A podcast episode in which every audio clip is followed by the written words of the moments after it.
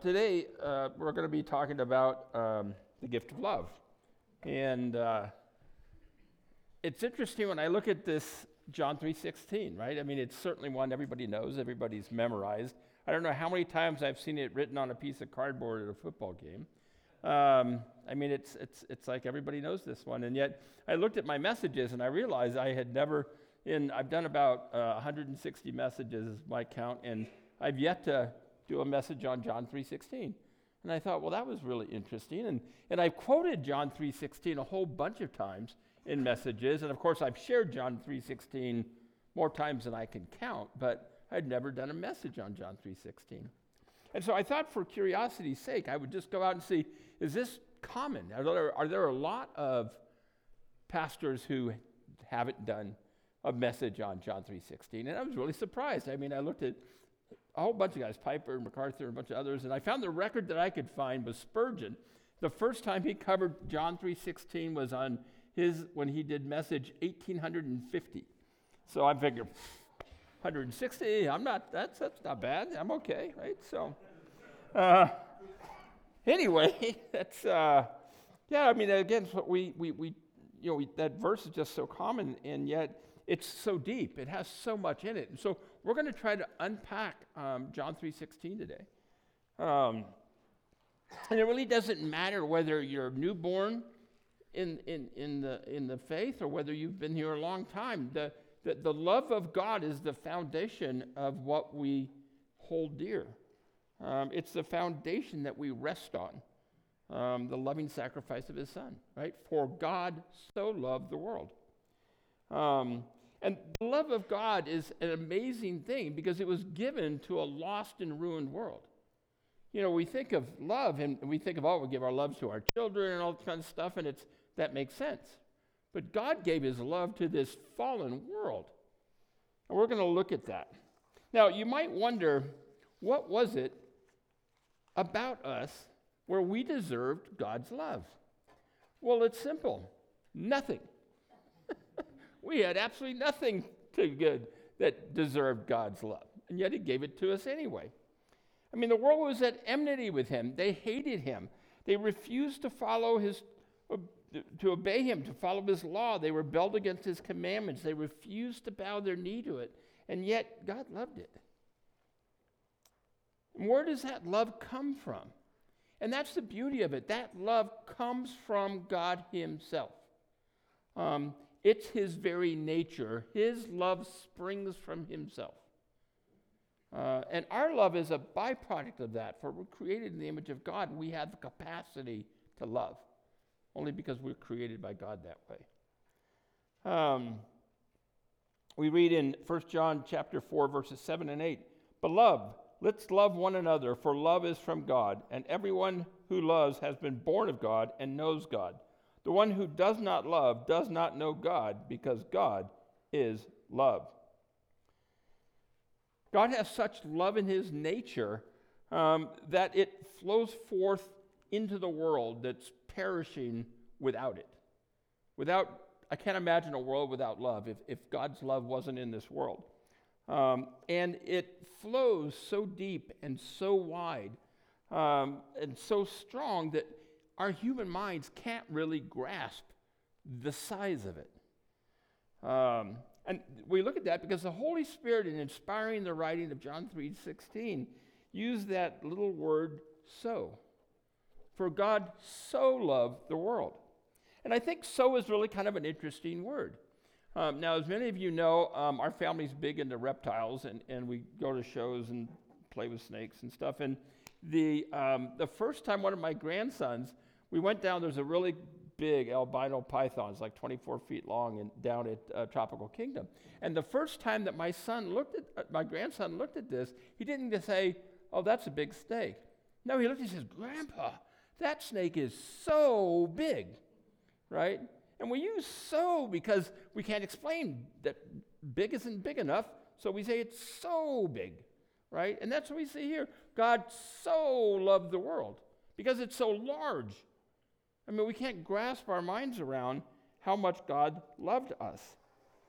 Now, unlike the snake or anything else in the world for that matter, we cannot express the extent to which God loves us. It's unfathomable. We don't have that capacity.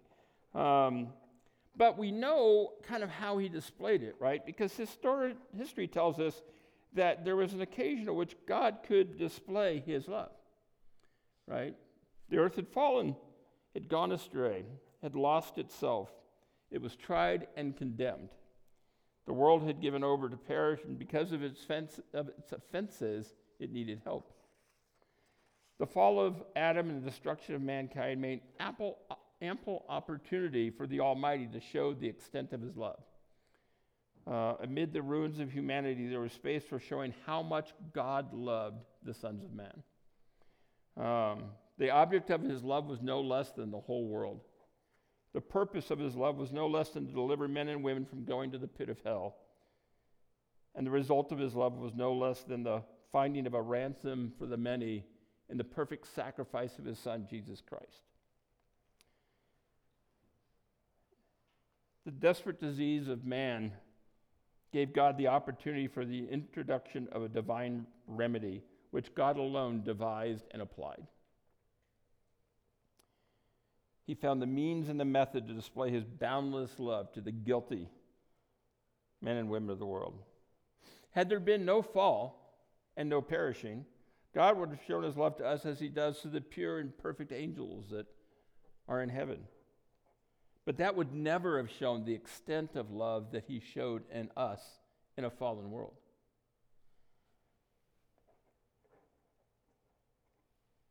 The gift of his only begotten Son, God presented to us while we were yet sinners. In due time, Christ would die for the ungodly. We read in Romans 5, verses 6 to 11, "For while we are still helpless, at the right time Christ died for the ungodly. For one will hardly die for the righteous person, though perhaps a good person, someone would even dare to die. But God demonstrates his own love toward us, in that while we were still sinners, Christ died for us.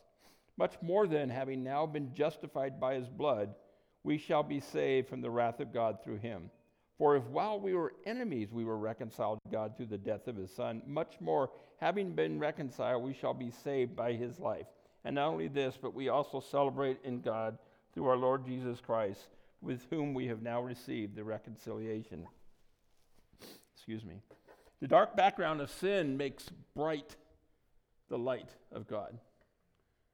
If it was not for the darkness of our soul, the writing of the cross on our hearts wouldn't have been visible.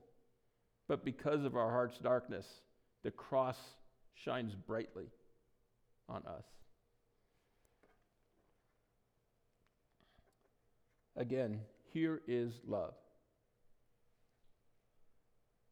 Now, I'm going to break the rules on a sermon. I know I'm only supposed to have 3, but today we're going to have 4 points that I want to make. So I know I won't pass this class, but so what we're going to look at, I'm going to try to go through my points in the form of questions.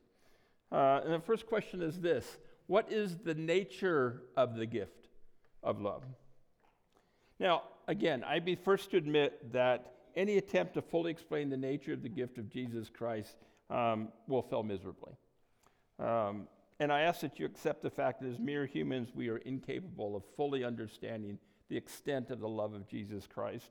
And as a human messenger, I am quite likewise incapable of sharing with you the extent of Jesus' love. Can't do that. I'm going to do the best I can. And I ask that you journey with me as we attempt to wrap our minds around the greatness of this gift.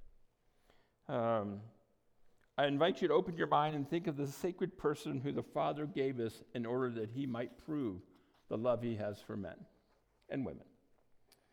All right, so the first part of the answer to which the nature of the gift has to do with the gift that God gave us, and it was his only begotten Son, his beloved Son, in which he was well pleased. Right, we reach in Matthew 3:16. It's amazing how many 3:16s in the Bible that are really good. At one time I went through, I did all the 3:16s. You know, there's 1 Timothy, there's John, there's Matthew. Anyway, Matthew 3:16 and 17. "After he was baptized, Jesus came up immediately from the water, and behold, the heavens were opened, and he saw the Spirit of God descending as a dove and settling on him. And behold, a voice from the heaven said, 'This is my beloved Son, with whom I am well pleased. Can you imagine seeing that? John the Baptist seeing this, you know, wow, right? Now, first of all, we have to note that as men and women, we have no such son to give. Ours are the Son of Men. This was the Son of God. The Father gave his other self, one with himself. When God gave his Son, he gave himself because his Son was fully God. Yeah. Ooh, tough to fathom. God the Father gave God the Son to us. What more could he give? He gave all he could give. He gave himself. Now, I know there's a lot of fathers in this room. How many of you would give up your son for the enemy? Probably not too many of us. But he did. God did. Father, God had the only begotten Son who is God. Their hearts were fully entwined, and yet he gave up his Son for us. Maybe that's just an unfathomable sacrifice. And I'm going to lose it just a bit, so I apologize in advance. It's one of the things I love about doing this is that it's so much more for me because of how much time I get to spend in the Word and trying to understand something like that. It's just, I'll be honest with you, I spent a lot of tearful days this week as I just tried to get grasp my mind around this love of God. It's just an incredible thing.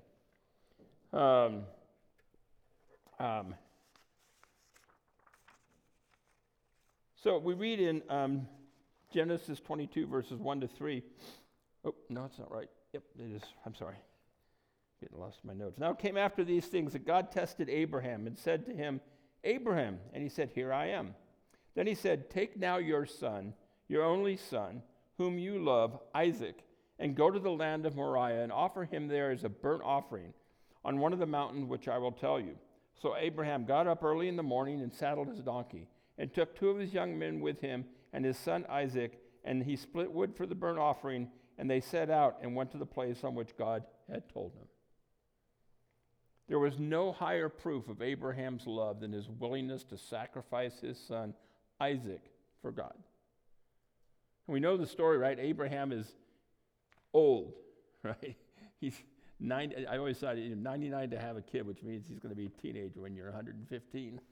It's like, but Isaac showed Abraham showed up how much he loved God by the willingness to sacrifice his son. There was certainly no greater display of love than the eternal Father who is willing to give up his only begotten Son for us. Now, as I count, I have 6 kids. I have 1 stepchild, 2 children that Don and I brought forth, 2 we adopted, and 1 foster kid who's not technically ours, but we treat her that way anyway. Now, would I give up any of them to save the rest? No. I can't pick one. I can't say this one's more valuable than another. I would not give any of them. And would I give up any of them to save the enemy or the lost? No more so. I'd rather give up myself than to lose any of them. Yet God not only gave up his only Son, but gave him up to mankind that was at enmity with him, and for while we were still sinners, Christ died for us. Now the second part of this nature is what matter, the nature of the gift has to do with how God gave up his Son. Now, you might think that, God would give up his Son to pursue some profession so he could still enjoy his company. And much like we would let our sons or daughters go off to college or, because we know we're going to have to give them up so they can go and move forward. But no, he gave up his Son to be exiled by man. He gave up his Son to set him down in a manger, united with perfect manhood as an infant. There he slept where cattle ate. The Lord God sent his eternal Son to work in a carpenter's shop, driving nails, pushing a plane, sawing wood. He sent him down among scribes and Pharisees that held this watchful eye over him and accused him of all sorts of things through cruel tongues that insulted him with baseless slander. He sent him down to hunger, to thirst, to poverty, unbearable so that he had nowhere to lay his head. He sent him down to the scourging and to give his back to the whip. Crowning of thorns, cheeks to have the hair plucked out of. And in the end, he gave him up to death, a criminal's death, the death on a cross, crucified. Imagine that cross and see the anguish of him who dies upon it. And notice how the Father has so given him that he hides his face from him and seemed as if he would not own him. We read in Matthew 27, verses 45 and 46, Now from the 6th hour darkness fell upon the land until the 9th hour. And about the 9th hour Jesus cried out with a loud voice, saying, Eli, Eli, lema sabachthani, that is, my God, why have you forsaken me? Eli, Eli, lema sabachthani tells us how fully God gave his Son for the ransoms of the souls of men. My God, why have you forsaken me? The eyes of the Father turned away from his Son as he breathed his last few breaths upon the cross. It is one thing to see your children pursue a godly mission overseas at the risk of deadly peril, but God gave up his Son to be made a curse for us. Gave him up that he might die for the just for the unjust, to bring us to God. The third part of the answer as to what was the nature of the gift has to do with when God gave up his Son.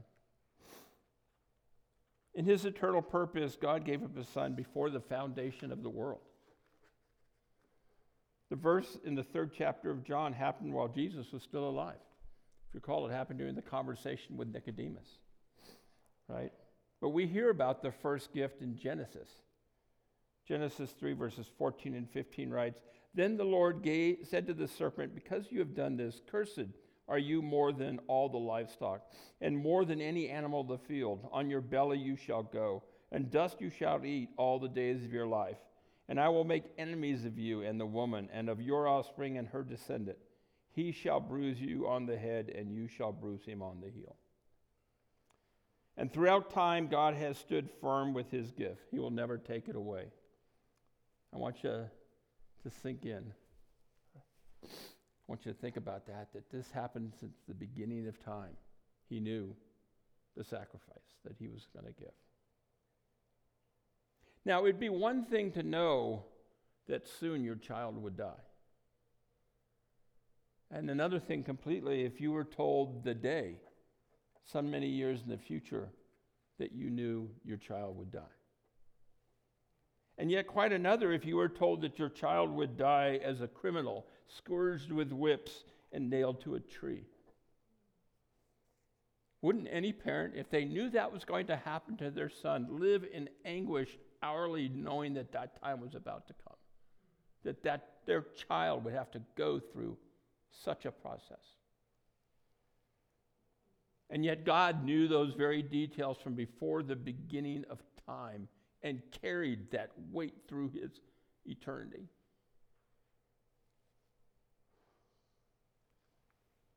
And that gift hasn't ended. That gift continues to anyone who believes in him. The fountain is eternal, the water is forever fresh, as it was on the first day. It will not be exhausted. Sorry about that. Like I said, when I went through this and just tried to grasp it, it was just an amazing thing. So what is the purpose of the gift? Well, the purpose is simple. To provide for the salvation of men and women. We read, so that everyone who believes in him will not perish, but have eternal life. So what is it to believe in Jesus? Well, first is to put your trust in him.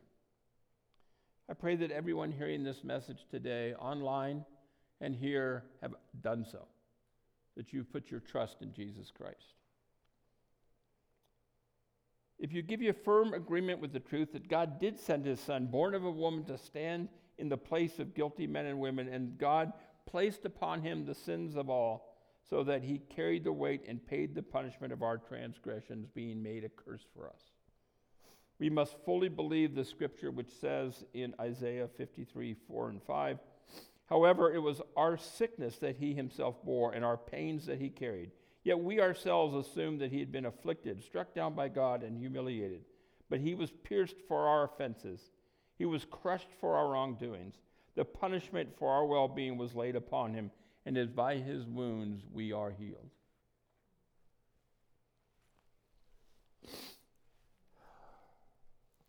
The message of the gospel is covenant of grace, as different from the covenant of works as light is from darkness.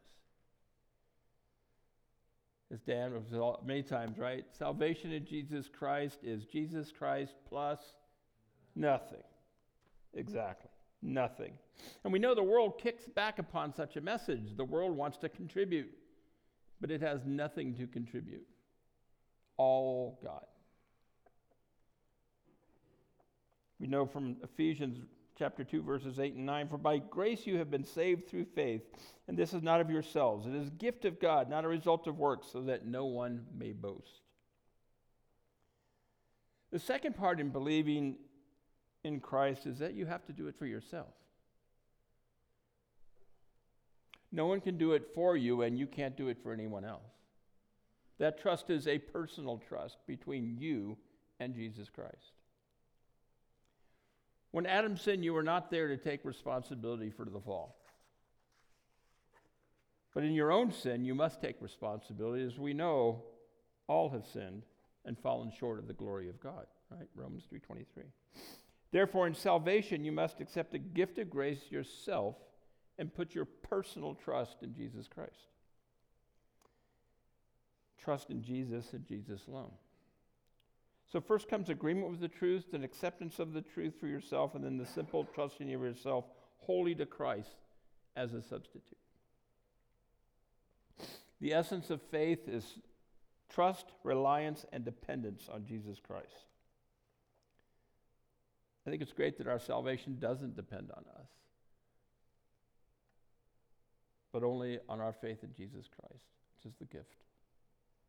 Now the third question is this: to whom is the gift available? Read in verse 16, so that everyone who believes in him will not perish, but have eternal life. Now, there's two extremes in interpreting this verse. Of course, we land kind of in the middle.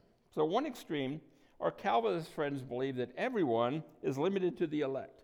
That is, everyone whom God has called, and that there are some people who have been intentionally left out of everyone by God. The other extreme is what's called universalism. Universalism believes that it's impossible that a loving God would elect only a portion of humankind to salvation and doom the rest to eternal punishment. And therefore, they believe all of mankind will inevitably be saved, whether they accept Jesus Christ or not. But the verse clearly says, everyone who believes will have eternal life. So the key here is believing, because everyone who believes will have eternal life. This is an important distinction, right? Because anyone who believes can be part of everyone who believes. Romans 10, verses 8 to 10 says, but what does it say? The word is near you, in your mouth and in your heart. That is the word of faith which we are preaching. That if you confess with your mouth Jesus is Lord and believe in your heart that God raised him from the dead, you will be saved. For with the heart a person believes, resulting in righteousness, and with the mouth he confesses, resulting in salvation. Therefore, the only requirement, everyone who believes will have eternal life. There is no one beyond the reach of God's grace. No one. Now, when I was first a Christian, I really struggled with that because I thought to myself, I don't deserve this love. I don't deserve this mercy and grace. And as I've grown, I found out, you're right, I don't. He gave it to me anyway. And all I have to do is trust in him about it. I'm glad it's not about me, because I feel miserably if it was. So my fourth question is this: what is the effect of the gift? We read that everyone who believes in him will not perish, but have eternal life. Does that mean our earthly form shall never die? I hope that's not true, because I personally would hate to think that I'm bound to this body that I'm currently in. That wouldn't be a blessing, that would be a curse. Now, while John 3:16 is often quoted and probably one of the most memorized verses in Scripture, it's important that we look beyond verse 16 into verse 17 and 18. John 3:17 and 18 says, "For God did not send the Son into the world to judge the world, but so that the world might be saved through him. The one who believes in him is not judged. The one who does not believe has been judged already, because he has not believed in the name of the only Son of God." Now, God is a holy God, and heaven is a holy place, and only the righteous can enter. But who are the righteous? We need only look at a verse somewhat earlier in the very same chapter to answer that question. Romans 3, verses 10 to 12 says, "As it is written, there is no righteous person, not even one. There is no one who understands. There is no one who seeks out God. They have all turned aside. Together they have been corrupt. There is no one who does good. There is not even one." We are all sinners. We are all unrighteous. So we are automatically not worthy of heaven in ourselves. We have already been judged unworthy. I often hear the complaint from people, "Well, I don't think a loving God would send people to hell." No, the unbeliever is already in hell. Jesus Christ just gives them a way out. God created a path for the condemned to be made righteous, to be freed from hell. By accepting the free gift of grace through our Lord and Savior Jesus Christ, we can now live eternally in heaven because we have been made righteous by the righteousness of Jesus Christ. Amen.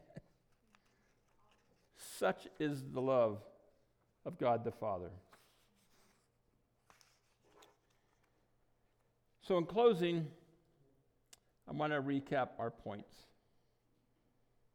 Again, I apologize because the ability to wrap our minds around the love of God is just beyond our capacity.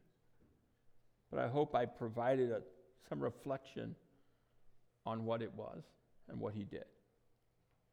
So what is the nature of the gift? From the creation of the world, God gave nothing less than a part of himself in the sinless life of his only begotten Son, to be born a man, to live a life of poverty, and die a criminal's death for us. What is the purpose of the gift? To provide all who believe salvation through God's gift of grace, shown by the individual, personal, and complete trust in our Savior, Jesus Christ. To whom is the gift available? Simply to all who believe. And finally, what is the effect of the gift? All who believe are glorified and made righteous, and therefore able to spend eternity in heaven with the Holy Father and his Son, Jesus Christ. As you celebrate Christmas, rest upon the truth that God, due to his great love, walked down the stairs from heaven and laid his Son, a baby, in his arms in a manger, given for all mankind that believe, so that we can be restored to him. Father, we're so grateful for your love. So difficult to fully understand, to even wrap our arms around just the hint of it, the great sacrifice that you gave yourself for us, knowing from the beginning of time what suffering your Son would go through for humanity that was an enmity with you. And we pray, Lord, as we go through this Christmas season, that we don't lose sight and that we share with the world that God so loved everyone that he gave his son so that none need die, but all can have eternal life. Amen.